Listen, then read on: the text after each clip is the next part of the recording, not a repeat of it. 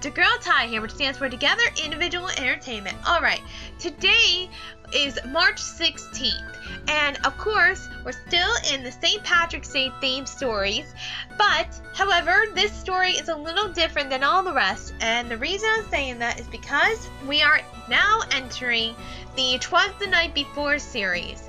As you know, uh, Christmas always had Twas the Night Before Christmas that was written back in the early 1900s, but in this case, somebody went a little further with Twas the Night Before stories and turned it into different holiday Twas the Night Before stories. And therefore, our Twas the Night Before story is going to be Twas the Night Before St. Patrick's Day. So, let's get into it. Twas the night before St. Patrick's Day, the day to wear green. Not a creature was stirring, except Tim and Maureen.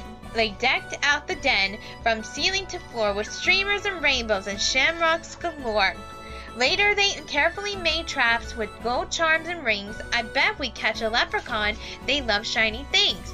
For if they caught one, so the legend told, they'd find where he buried his big pot of gold.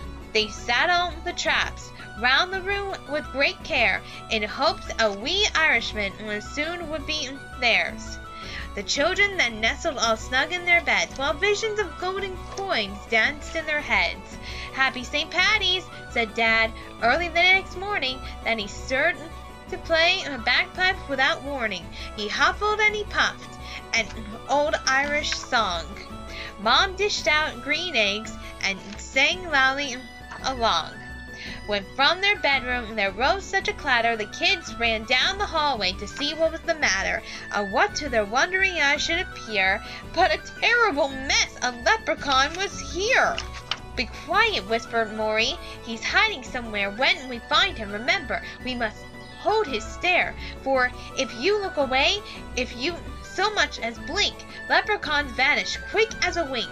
The kids uh, trod muddy footprints back and forth crossed the floor, which led them under Tim's bed and past the closet door, and then inside a trap they heard someone giggling. A real live leprechaun, they both saw him wiggling. His eyes, how they twinkled, his body so tiny, his hands clasped a trinket so golden and shiny. He was dressed in all green, from his head to his toes, and he looked like a cobbler wearing fairy sized clothes. The children approached him, staring straight in his eyes.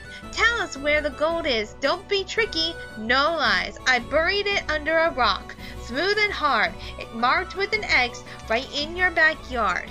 But when the kids went outside with their shovel and pick, they instantly saw it had been a big trick. Happy St. Patrick's Day! Ha ha! I fooled you! It's time to disappear. Happy St. Patty's Day to you and better luck next year! Alright, so that was Twas the Night Before St. Patrick's Day. I hope all of you enjoyed. In the meantime, this is Ty saying, Happy St. Patty's! Bye!